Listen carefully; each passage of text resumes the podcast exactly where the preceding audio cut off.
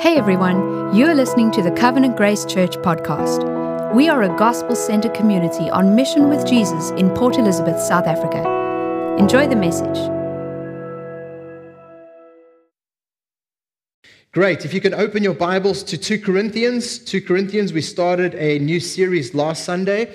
We finished 1 Corinthians and we're going into Paul's uh, second uh, recorded letter that we have available to us, 2 Corinthians. And uh, we're going to be finishing chapter one and then going into chapter two today because that's the natural chapter division. And so this series is called Lessons from a Maturing Church. We've looked at a messy church, 1 Corinthians, and we're seeing a church mature. Uh, they're not quite there yet, but they are maturing. And so we're learning lessons. We're going to be tucking into some difficult truths, and we're going to be understanding Paul's journey with this particular church community.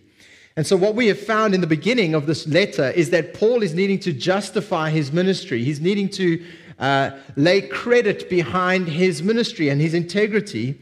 Um, and, and, part of the problem for the reason why he needs to defend his integrity is because he made a promise. Um, whether he, he put it in writing or not, there was spoken word. There was spoken word to the effect that he said to them, Listen, I'm going to come and visit again. I'm coming soon. And, uh, and you know what it's like when you tell a kid uh, as a parent that uh, you will be there and then something happens. You know, it was never your intention to not be there, but there was a delay. There was some kind of delay. Um, and so Paul was delayed. Paul was radically delayed and he couldn't get to Corinth on time. He couldn't get there at the time that he had said he would like to get there. Now, before you think it was procrastination or maybe there was a better offer somewhere else, uh, actually, what we discover is that Paul was delayed because of persecution. And in chapter 1, we see that he says that they were on the brink of death for the sake of the gospel. They were being so persecuted for the message they were preaching, they were on the brink of death. And so Paul's delay is not anything to do with his character. However, there were some rogues in the church, and the rogues in the church were leveraging this delay and saying, Here we go, Paul's a fraud. He's a fraud. He says one thing and he does another. And so his enemies were interpreting his delay as him being fickle or him being fake. And so they were saying, yo, he said he was coming and now he's not. Isn't that typical of this unreliable guy? He's a fraud. And so Paul needs to respond because we know, isn't it, that, that, that being falsely accused is never nice, right? Being falsely accused of something you never really did. And so Paul writes now to correct this false interpretation of his ministry and his character. So we're going to do something together, right? We're going to walk through the text, and it's going to be kind of like going on a hike. All right? Some of you love hiking. And uh, before you get to the destination, you've got to get through some difficult terrain, right? You got to go through the bush and you got to get go up some slopes and you got to go over some rocks and then eventually you get to the beautiful landscape that you're hoping to see. And that's what we're going to do today. All right, so here we go from verse 12, chapter 1. Paul then says, "For our boast is this, the testimony of our conscience." He's appealing to conscience that we behaved in the world with simplicity and godly sincerity, not by earthly wisdom, but by the grace of God, and supremely so toward you. For we are not writing to you anything other than what you read and understand, and I hope you will fully understand, just as you did partially understand us, that on the day of our Lord Jesus, you will boast of us as we will boast of you because I was sure of this. I wanted to come to you first so that you might have a second experience of grace. I wanted to visit you on my way to Macedonia and to come back to you from Macedonia and have you send me on my way to Judea. Was I vacillating when I wanted to do this? Do I make my plans according to the flesh? Ready to say yes, yes, and no, no at the same time? You see, Paul really gets the heart of the argument, isn't he? Paul is saying, listen, I'm not a double minded man who is unstable in all of his ways. Right? He's arguing, he's setting the record straight. He says, When I said this, was I lying? Did I take it lightly? Was I making my plans in a worldly manner? Was I saying yes, no, or ja, near? Some of you know how difficult that was. but here's what he says. He says, You can prove this. You can prove that I'm not a unstable man. And you can prove it by two things. One is Test the message. Test the message that we declared to you and test the manner in which we declared it. So test the message and test the manner in which we declared it. So he goes on and then he says in verse 18, he says, As surely as God is faithful, our word to you, here's the message, our word to you has not been yes or no. For the Son of God, Jesus Christ, whom we proclaimed among you, Silvanus and Timothy and I, that brings in witnesses, was not yes and no. Test the message. The message is consistent, the message is clear. He goes, but in Him, in Christ, it is always yes. For all the promises of God find their yes in Him.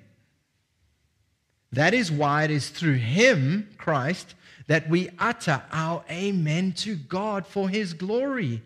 And it is God who establishes us with you in Christ and has anointed us and who has also put his seal on us and given us his spirit in our hearts as a guarantee. And so the message Paul preached was consistent and clear. And the manner in which he preached it can be tested also. So he goes on and then he says, But I call God, verse 23, I call God to witness against me. It was to spare you that I refrained from coming again to Corinth. So now he's interpreting God's providence differently to the, how they interpreted God's providence.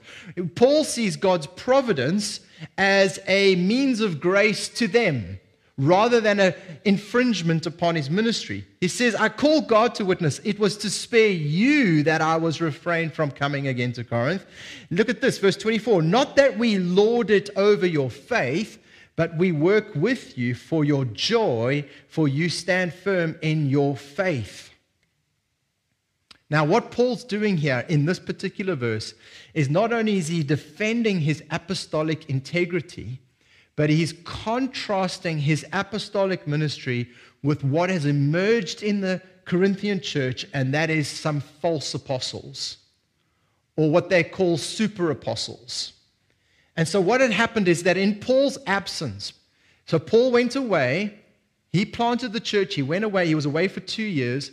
Then he wanted to come back and he couldn't come back because of persecution. He nearly died, he was delayed. They interpreted that as an indictment upon his ministry. But Paul is saying, actually, it was a saving grace for you because we could have caused you some pain. Now, what do we mean by this? Well, we're going to read it shortly, but here's the truth. What Paul is about to say is that the super apostles, that you've suddenly got caught up in their, their charisma, you've got caught up in their personalities, are actually leading you astray. And we would have come in and we would have set the record straight, and we would have given you some painful truth to, to bring order to the congregation. And you see, what these super apostles were doing was that they were actually sowing division in the church. And Paul's about to say that what would have happened is he, he would have come in like a father not like a super apostle, but like a father, and he would have applied fatherly discipline to the church. So let's hear again Paul's response and note his fatherly tone. Chapter 2 now, from verse 1. He says, For, which is an indication that it's a continuation of his thought, so it's not a whole new thought. For I made up my mind not to make another painful visit to you for if I cause you pain, who is there to make me glad but the one whom I have pained? And I wrote as I did, so that when I come, I might not suffer pain from those who should have made me rejoice. For I felt sure of all of you that my joy would be the joy of, all, of you all. For I wrote to you out of much affliction and anguish of heart and with many tears, not to cause you pain but to let you know the abundant love that I have for you. And so Paul is desperate desperate that they, that they don't get swept up in the charismatic nature of these super apostles, these self appointed super apostles, but that actually they recognize Paul's fatherly heart towards them and that they will be aligned with, with the truth that actually hurts. Now, let's just pause there. How do we know what's the truth? How do, how do we know? Oh, well, obviously, you could say, well, you know, it's what we see in the scriptures, in the Bible. Yes, but is there another test? And I just want to suggest to you, and this is a little philosophical, but there is a test. If, if something is very comfortable, question it. If something is difficult, hard to receive, it's likely that it's true. It's, it's like that when, when we are corrected, right? Oh, isn't that true? When we are corrected, it's never pleasant. And sometimes it requires tough truth. And it's not that it's, it's, it's, not that it's hard to interpret, it's because it's hard to swallow, right? truth sometimes is painful. And so Paul wants to write and he wants to be there and he wants to bring some truth, but he knows it's going to be painful. It, not only is it like a father disciplining a child, it's sometimes like a doctor who has to inflict some pain to cut out the cancer from the body so that it can heal. And this is what Paul is doing. And Paul wants to express this to the church. But then suddenly there's a change of tone here in verse 5. And we get an insight that not only is Paul contrasting his ministry to the super apostles, but he's contrasting his truth to another gospel that brings about another kind of pain. A pain that is deceiving, a pain that leads people astray. So look what he says next. He says in verse 5, he says, Now if anyone has caused pain, he has caused it not to me, but in some measure, not to put it too severely, to all of you. For such a one, this punishment by the majority is enough. All right, now I hope you're not completely confused, but this is why I said it's like going through some bush to get to the landscape, right? What we see here is that these super apostles have sowed a message into the life of the church that has led people astray. So much so that there's been some moral failure. It's most likely sexual sin.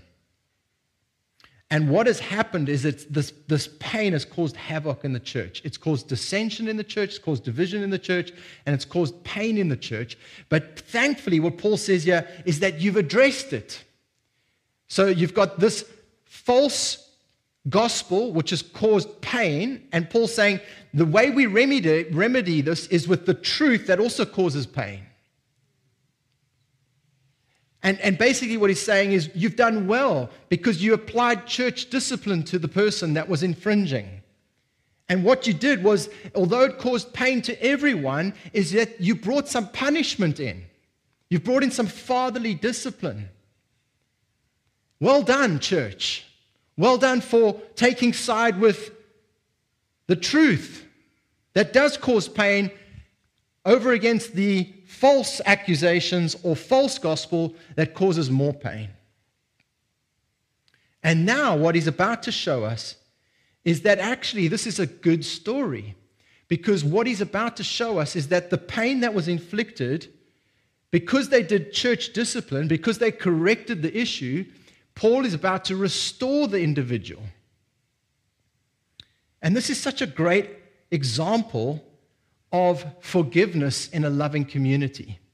So read on with me, and, uh, and then it should all start to make sense. All right, we're getting to the, to the precipice of the landscape, and hopefully we can see clearly what's going on here. Verse 7. So he says, So, here's his conclusion. So, you should rather turn to forgive and comfort him. So, having disciplined, having disciplined, having inflicted punishment, and we've all felt the pain,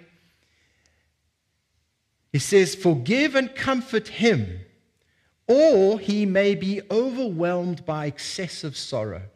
So I beg you to reaffirm your love for him. For this is why I wrote that I might test you and know whether you are obedient in everything. Which, which side are you going to take? Which truth are you going to believe? Anyone whom you forgive, I also forgive. What I have forgiven, if I have forgiven anything, has been for your sake in the presence of Christ, so that we would not be outwitted by Satan, for we are not ignorant of his designs. All right, so here we are. We're at the landscape. Are you ready to see the view? I hope you're not too bruised and battered by getting there. Here we go.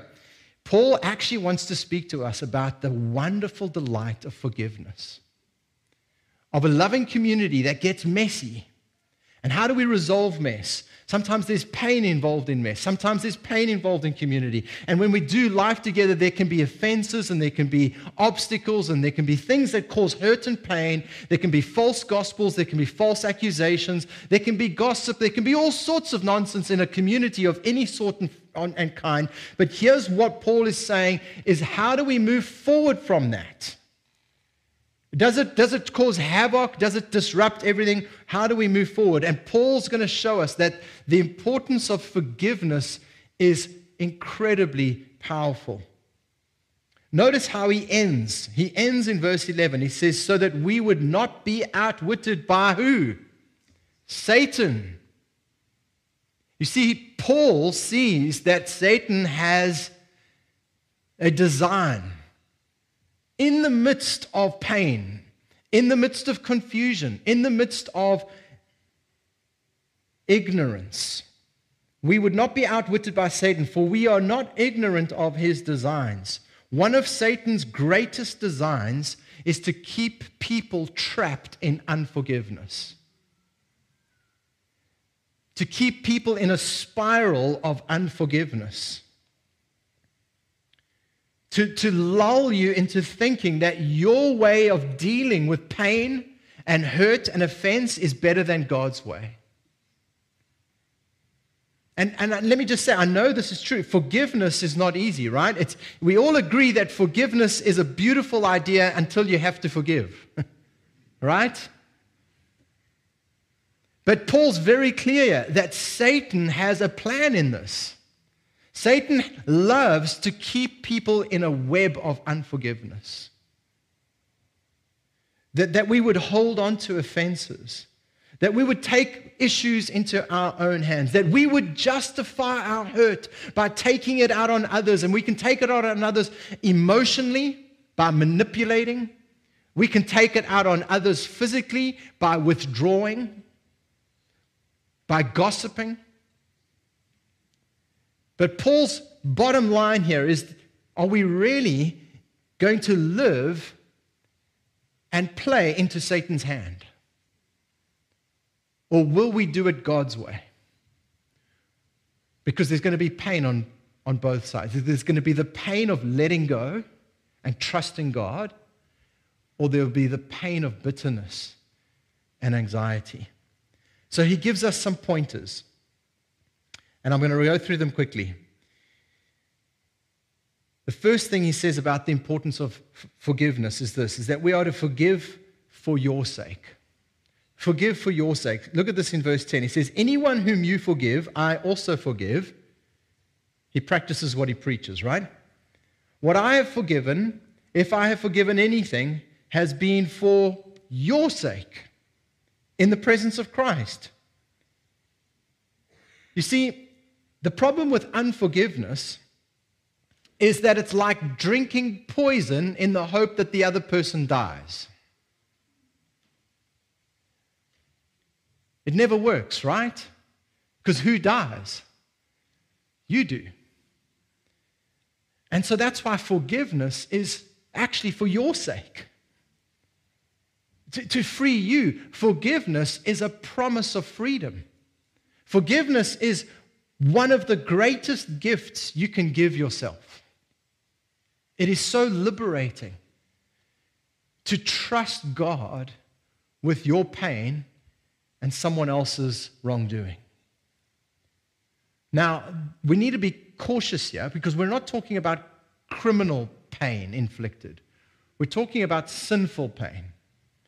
And there is a difference. If there's a criminal situation, then we can extend forgiveness, but there are consequences. Just as there are consequences with the sin, as we saw in this text, they inflicted punishment on them. There was church discipline, but it wasn't a never ending discipline, right? Paul is saying this person has served his sentence, he has received the discipline, and now restore him, forgive him. And so forgive for your sake, because you're the one who's in the prison. In Ephesians 4, verse 31, it says this it says, Let all bitterness and wrath and anger and clamor and slander be put away from you, along with all malice. And in a sense, he's describing the fruits of unforgiveness. And they are ugly, aren't they? I mean, they're really ugly bitterness, wrath, anger, clamor, slander, malice. I mean, even, even people in the world have done studies on the fruits of unforgiveness. And they, and they show things that are so interesting that, that, that actually what happens is if you harbor unforgiveness, you carry that into every new environment. So you think because I change the environment, I will be a different person. No, you don't.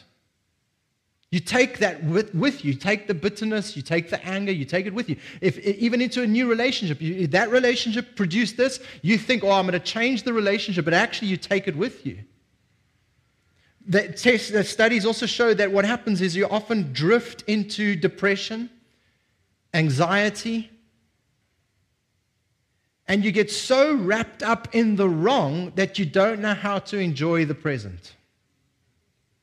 It's so destructive. And so Paul says, do it for your sake. It's a promise of freedom.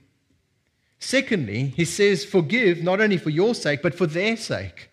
Verse 7 so that you should rather turn to forgive and comfort him, or he may be overwhelmed by excessive sorrow.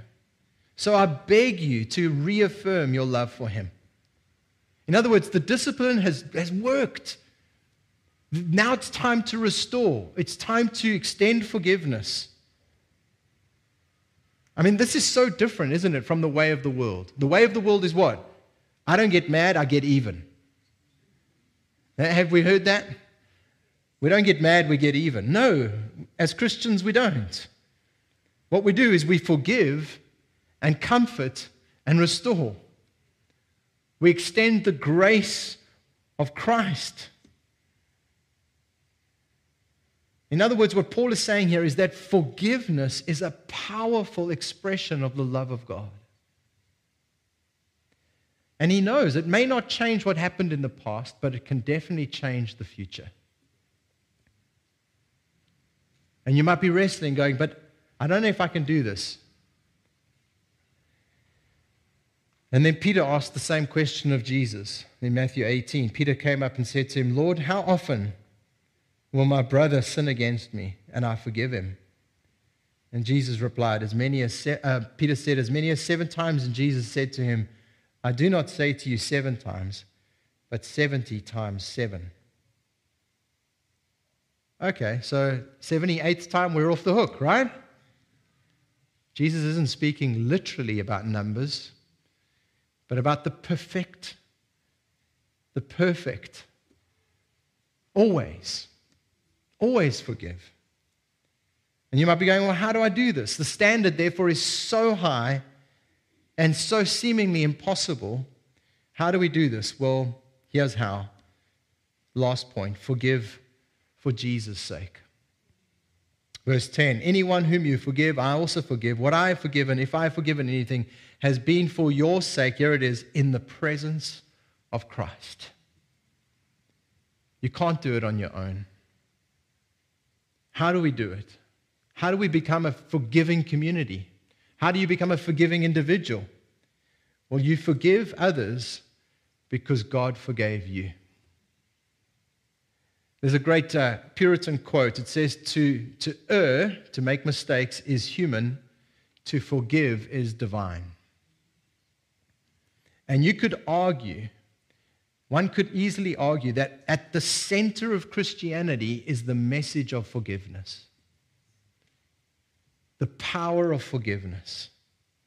It's, it's incredible. God conquers sin through forgiveness. And if we think about those words of Jesus, think about how sweet are the words when he says, My child, your sins are forgiven. How powerful are those words? And Paul says, This is how we appropriate forgiveness. When you know how much you've been forgiven, when you realize what you have done, when you consider how inexcusable your sins are. And yet you've received forgiveness. And Paul says it this way in Ephesians 4. He says, Forgiving one another. How? As God in Christ forgave you. In other words, when you consider how much God has extended forgiveness to you, it humbles you to the point where you're able to extend forgiveness to others. Now, you might be thinking, well, you don't know how bad it was. You don't know how bad that person is. Well, Charles Spurgeon has some great advice for us. He says, If anyone thinks ill of you, do not be angry with him, for you are far worse than he thinks.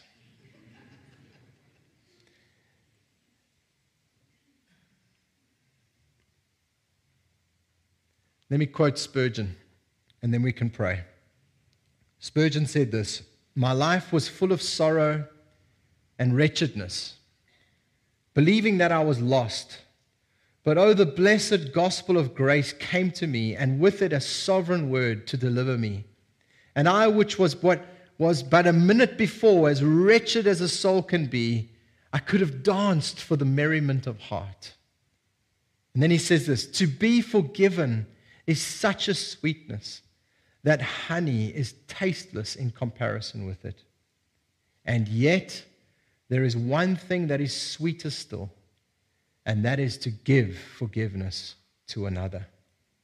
As it is more blessed to give than to receive, so to forgive rises a stage higher in experience than to be forgiven.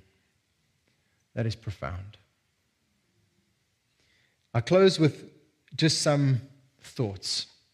You might be sitting here going, Well, I've got no one to forgive. Praise God. That's awesome. And so, if that is your situation, two things. One is be ready. if this is an important subject, it means community is messy, right? And, and what, yeah, your options. Your options are I'll do life on my own. That's just not biblical. It's just not the Christian way. We're a body, we're a family. And so there will be risk to, to invest your life in community. There will be risk. There will be risk of offense and, and being disappointed. But it's okay. Why? Because we, we forgive. This is what we do. We, we get to be like Jesus. We do it for his sake. We forgive as we've been forgiven. So you don't need to worry about it, all right? Get involved. Oh, but it's going to be messy. Yes, you know that. Oh, but I might get hurt. Yes, but you've got the greatest means. It's called forgiveness. As Christ forgave you, forgive others. And then, secondly, if you still think, well, actually, that's okay, I'll be prepared, thanks for that. I still don't have anyone to forgive, then I just want you to relish this morning. Just relish the forgiveness you've already received from God, but also from the people you've offended that you aren't even aware of. Right? Who, me? Yes, you. But relish, relish this forgiveness. The forgiveness of Christ who says, My child, your sins are forgiven. And the power of that is worth is worth everything. Amen? Let's pray together. Father, we pray and thank you for your word to us today. Lord, I want to pray for those in our midst who, who do need to extend forgiveness, who need to wrestle through some, some anger, some frustration, some bitterness and offense. We thank you that we are not left alone, Lord, that you've actually given us the means, that we can actually trust you, Lord, that we can, we can look at how we've offended you, God, and yet you forgave us. Thank you that we can forgive the inexcusable in others because, God, you've forgiven the inexcusable in us. And then, Lord, I pray that we'd be a community together on mission with you. Lord, that you would, you would shape us and teach us how to do life together. Father, I pray that we would relish this morning the forgiveness that we've received from our Creator God. Lord, we are so grateful that in Christ we are forgiven. That in Christ we are adopted, justified,